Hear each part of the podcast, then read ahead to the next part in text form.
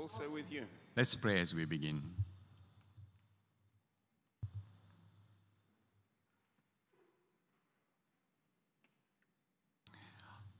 Our Father in heaven, we thank you that we are able to gather together around your word today, this evening as we celebrate Trinity Sunday. Thank you, Father, for your grace granted to us, unworthy and undeserving as we are, in your Son, our Savior, Jesus Christ. And thank you, Lord, for your love, a love of the Father so great that Jesus died on the cross in order to save us. And thank you for your Holy Spirit in whose fellowship we live in full confidence of the resurrection to come. And now, please teach me to speak faithfully and clearly to your praise and glory. In Jesus' name I pray. Amen. Our good evening, everyone. Uh, welcome to church. Today we celebrate, and we continue to celebrate, even though it's evening, uh, Trinity Sunday. Okay, so what is Trinity? If you turn with me to the guide in your bulletin, in the center of the bulletin, you will find uh, that I've chosen the subject of our discussion today as our Trinitarian God of grace, love, and fellowship. Um, using words from our epistle reading today from 2 Corinthians 13, verse 14, on page 1157, that teaches us that there is more than one person, a plurality, if you like, in one God, in the one God that we worship. But having said that, how do we explain to a non believer or to a pre believer what the Trinity is? After all, they will say to you that word Trinity to describe God is never, it cannot be found in the Bible.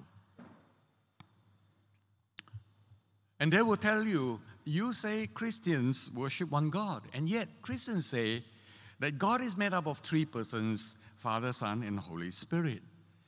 And doesn't that sound suspiciously like there are three gods?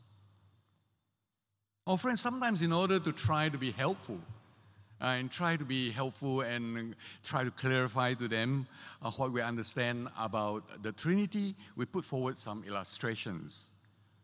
Some are helpful, while others are just confusing and misleading. For example, like the one that uh, we hear so often uh, talking about ice and water and steam, which misleads us to think of God as existing in different states at different times and at different temperatures.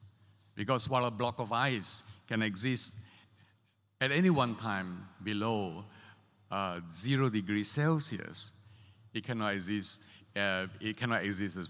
It cannot exist as ice above that. And uh, a ball of water cannot exist between uh, one degree or zero plus degrees to below 100 degrees Celsius.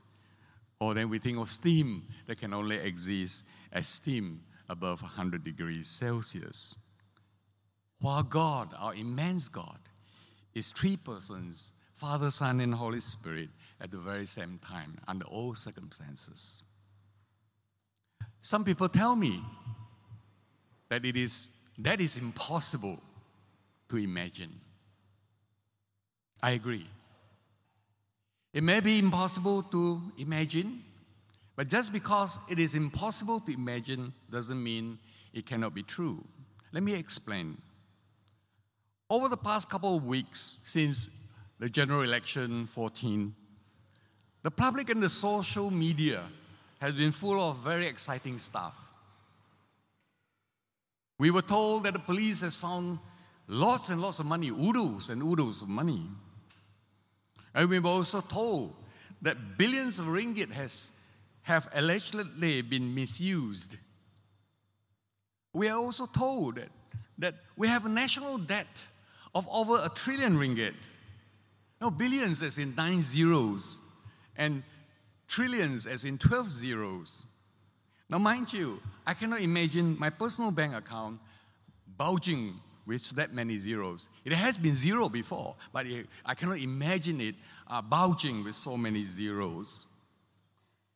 But, friends, that doesn't mean that I cannot have an idea of what those billions and trillions of ringgit means. or to, to quote a very ex- an unhealthy example, or the number of bowls of curry laksa that that would buy. So it's the same way with knowing about the Trinitarian God. We cannot imagine how God can live like that as three persons because it is beyond our personal and physical human experience. But we can still know and believe in a majestic, awesome God who can and is able to exist as three persons Father, Son, and Holy Spirit. You see, friends, at the very foundation of it, if we say as Christians that we believe in God, then we must believe in what He tells us about Himself in Scripture. It may be beyond our imagination, but we believe that Scripture tells us that He is one God. Yet, one God existing in three persons Father, Son, and Holy Spirit. And the only way to see whether that's true or not is to go to Scripture and see what God has told us about Himself. So we look at God in the Old Testament first, and we go right to the very beginning of the Old Testament to creation, the account of creation in page 1 and verse 1 of the creation account. let me read it for you, the first three verses. In the beginning, God created the heavens and the earth. The earth was without form and void and darkness was over the face of the deep, and the Spirit of God was hovering over the face of the waters. And God said, Let there be light, and there was light. Now, friends, if you look a little bit further down, as we did uh, in our series a couple of years ago on Genesis, you will find that the Bible, Scripture repeats these very same words in Genesis 6, 9, 11, 14, 20, 24, and 26. And now, interesting to note, it might be a little bit technical, but interesting to note that the Hebrew word Elohim, used here for God, is used over 2,000 times in the Old Testament as a plural form, not as a singular form. And yet, the Hebrew word used here for create is a singular verb. It's the same as saying, My family lives in Kuala Lumpur. See that? in English. It doesn't carry the same weight, but yeah, it's the same as saying, My family lives in Kuala Lumpur. So what do we see? We see that God speaks in the creation account, and creation came into being while God's Spirit hovers over the waters. Now, it would be too much to claim at this point that the scripture points towards the Trinitarian God at work in uh, creation before we read more uh, from God's more complete revelation in the New Testament, particularly from John chapter 1, verses 1 to 3. But even as it stands in the creation account, Scripture points us towards a plurality or more than a person in the one God. Now we go quickly to Genesis 3 on page 3. Remember how Adam and Eve disobeyed God and fell under God's judgment in the, in the fall? Yet God showed His grace that even when He passes judgment, He was gracious to Adam and Eve, even though they did not deserve anything from Him. Yet God in Genesis 3:15 on page 3 promised that the offspring of man, uh, the offspring of woman would deal decisively with the, the serpent, though he himself would suffer. God would act to save humanity through the woman's offspring. And we know that God cannot just simply use an ordinary create creature, even if he might be a mighty angel, to turn away his own wrath and his own judgment. That would simply not be God. It would need God Himself to save humanity from His own judgment and wrath. And we know from the fuller um, revelation in the New Testament that it is Jesus who will be conceived by the Holy Spirit, who is the offspring of woman, who will deal decisively with sin and death. For God so loved the world that he sent his only Son so that all who believed in him could be saved. At this point, though, we can see that Scripture again points us towards a plurality in the one God. Now we go quickly to the Shema in Deuteronomy 6, verses 1 to 9 that Dr. Johanna was reading just now. We, we want to look particularly at the Confession of Israel that you can find on Deuteronomy 6, verse 4. Let me read it to you.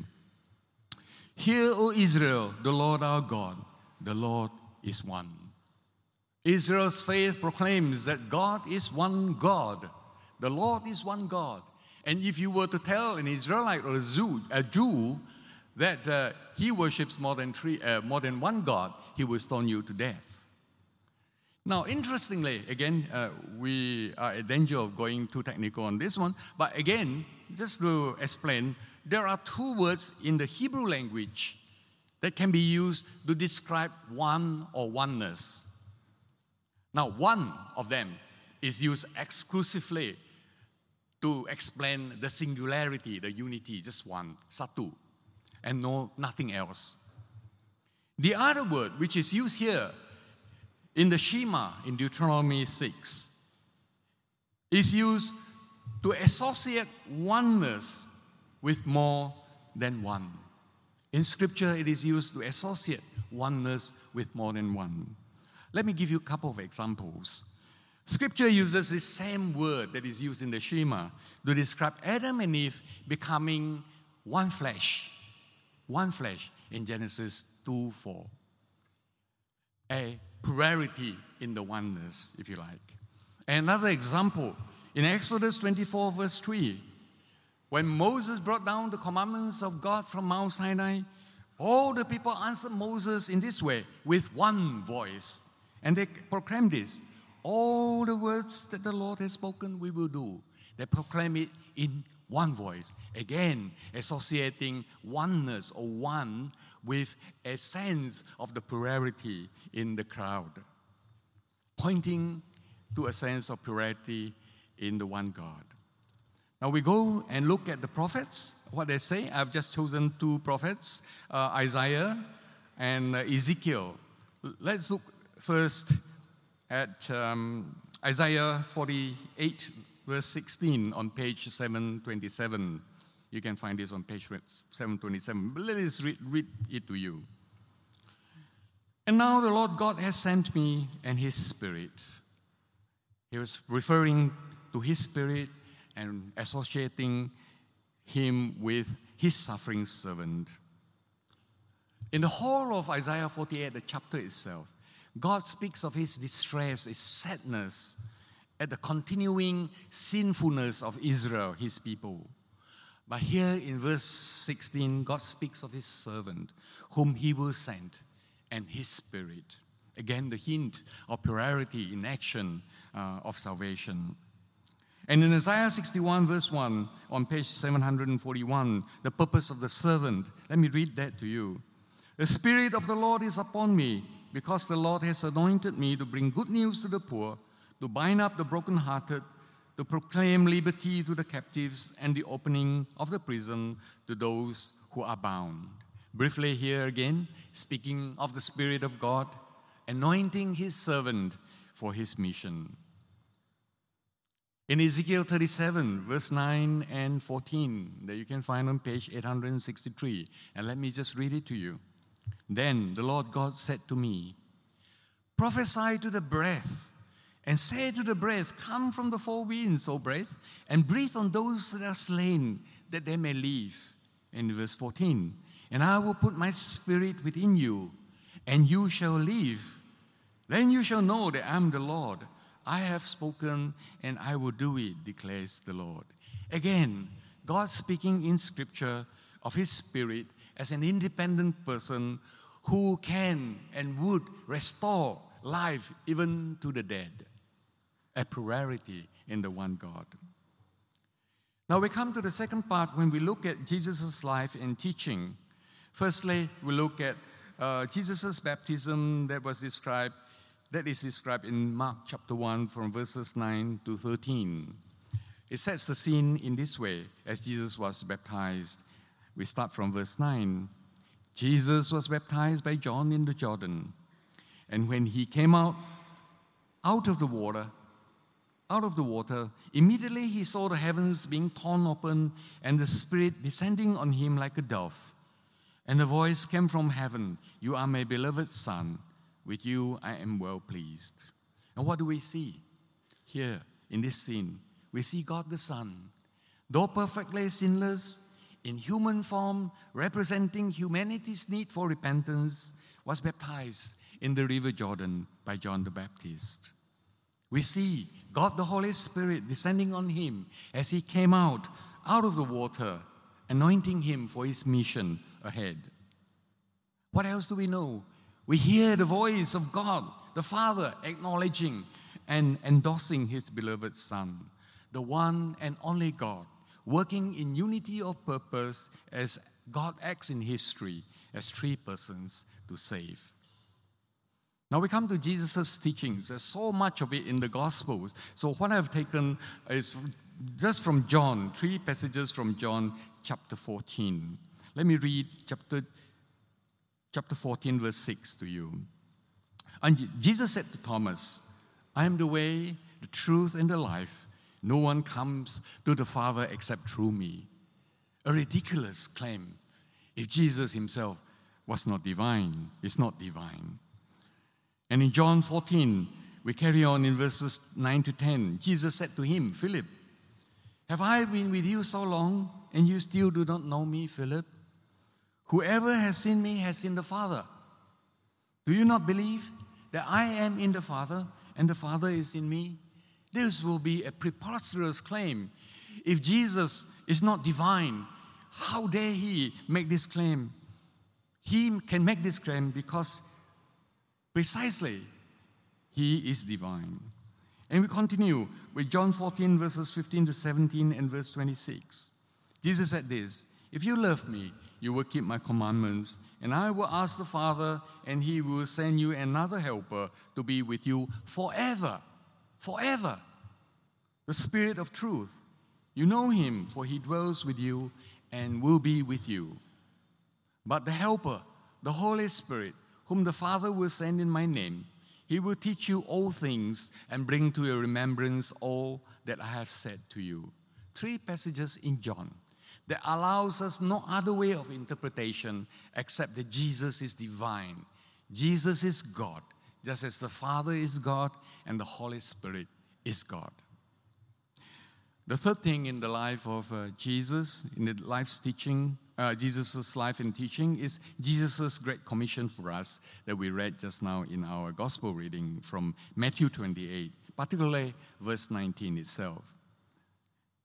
In verse 19, Jesus said this Therefore, go and make disciples of all nations, baptizing them in the name of the Father and of the Son and of the Holy Spirit.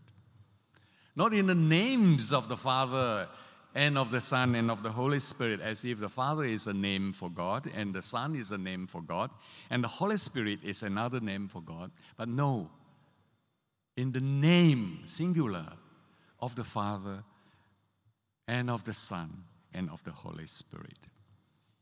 And now we go to the life and teaching of the first century church.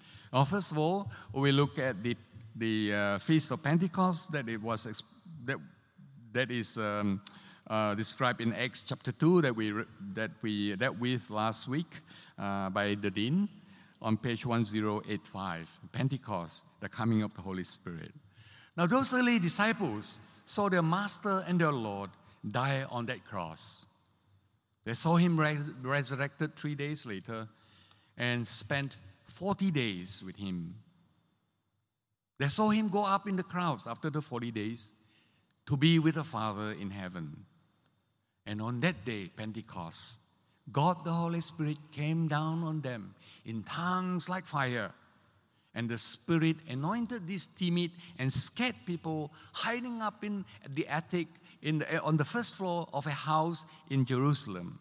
And these people went out fearlessly, proclaiming the gospel of salvation as they were commanded by their Lord and Master Jesus Christ, starting with Peter's first sermon in Acts 2 after the giving of the Holy Spirit.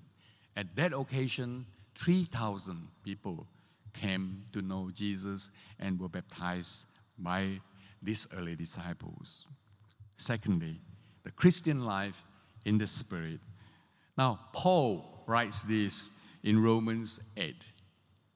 He despairs for himself because he sees the carnality of his own uh, fleshy desires and lusts for the world. And he says, How can I be saved? And then he says, There is no condemnation in, in Christ anymore. Now, the whole cha- the chapter is very long to read. Just let me summarize it for you. This passage speaks about how God has set believers free from sin and death in his Son, Jesus Christ so that they are able to live in the Spirit, giving up the temptations of the flesh, even as the indwelling Spirit gives them strength to do so, knowing that nothing can ever separate them from the love of God in Christ Jesus, their Lord. That is the Christian life in the Spirit, as written by Romans, uh, by Paul in Romans. Now, the third one, perseverance of the Christian, as written by Jude um, the, the Lord's uh, brother in Jude verses 17 to 23, but I will take it from verse 20. It reads, it reads this way But you, beloved, building yourselves up in your most holy faith and praying the Holy Spirit, keep yourselves in the love of God, waiting for the mercy of our Lord Jesus Christ that leads to eternal life. Save others by snatching them out of the fire and show mercy with fear. The disciples' pers- pers- perseverance that comes from the Holy Spirit, the assurance of eternal life in Jesus Christ, and trusting in the love of God. What a beautiful summary of what we can look forward to in the sure and certain hope that lies in our Trinitarian God. And so, in conclusion, well, friends, we have just gone through something like uh, 12 or 13 books of the 66 books of the Bible, which is uh, uh, quite an achievement. Congratulations. Um, but uh, since we know what is uh, the Trinity, uh, God is Trinity, God of grace, God of love, and God of fellowship, how does that apply to our lives? Well, let me suggest three things to you. First of all, it must have an impact in our worship. That knowledge should inspire us to glorify God as Father, Son, and Holy Spirit. We must avoid the danger that can be found in so many of our churches today, where contemporary worship is so focused on one specific person of the Trinity or about one specific aspect or blessing or gift of the triune God. Our worship should be about the glorious God in all his Trinitarian majesty and awesomeness, a worship to be offered to the Father through the Son and by the Holy Spirit. The Spirit brings us to faith and will inspire us to pray and worship God, keeps us going, making us strong and holy in His fellowship. Worship such as this would avoid the danger of worship being just about us instead of about our triune God. Now, the second thing that I would suggest to you is that is unity of love in diversity. It's such a complicated statement for just saying that all of us are different, but we are united in love. Unity of love in diversity. Secondly, Christian fellowship is calling is a calling to love one another as God so loves us and sent his son to die for us. The church is called to emulate or imitate the fellowship shown in the intimate loving relationship and the communal life of the Trinity which has overflowed and which the gracious and loving God has shared with us, the most unworthy of subjects. Even as we prepare for that intimate, loving, eternal fellowship at the second coming of our Lord Jesus Christ. In this life, we are to bring comfort and cheer and support each other. We join each other in our joys and share with each other our griefs as we seek unity in the truth of His Word. Thirdly, making God known. To make our loving and our gracious God known to all nations. To bring the world into the community of God's family, teaching them to obey everything that Jesus Christ has commanded us to do. Our church is called to be a church on a mission under the command of Jesus Christ, our Lord and Savior. And to bring the world into a universal fellowship of Christ's body on earth, the church for which Christ died. Friends, it is our mission at St. Mary's to make disciples of Christ by making him known. And each one of us has a vital part to play, to play, whether individually or corporately. We can do one on one evangelism by talking about God, by talking about Jesus, by talking about the salvation that He brought. Or we can act together as a church across all the congregations of St. Mary's as a church to bring the knowledge of the salvation through the gospel. And one of the great ways of doing it is through Christianity Explored. And there is something in your bulletin which I will talk about a little bit more later on, where we can join together in something called the Christianity Explored Support Group, uh, which will have a meeting next Sunday. And perhaps we can get ourselves involved in this and uh, learn how to act as a member uh, of the community in reaching out uh, to others who have yet to know about God. So, three things. First, in our worship. Secondly, in trying to achieve unity of love in our separate, different uh, ways, uh, in our different uh, diversity. And thirdly, in making God known. Let me end in the words of the grace in 2 Corinthians 13, verse 14. May the grace of the Lord Jesus Christ and the love of God and the fellowship of the Holy Spirit be with you all. Amen.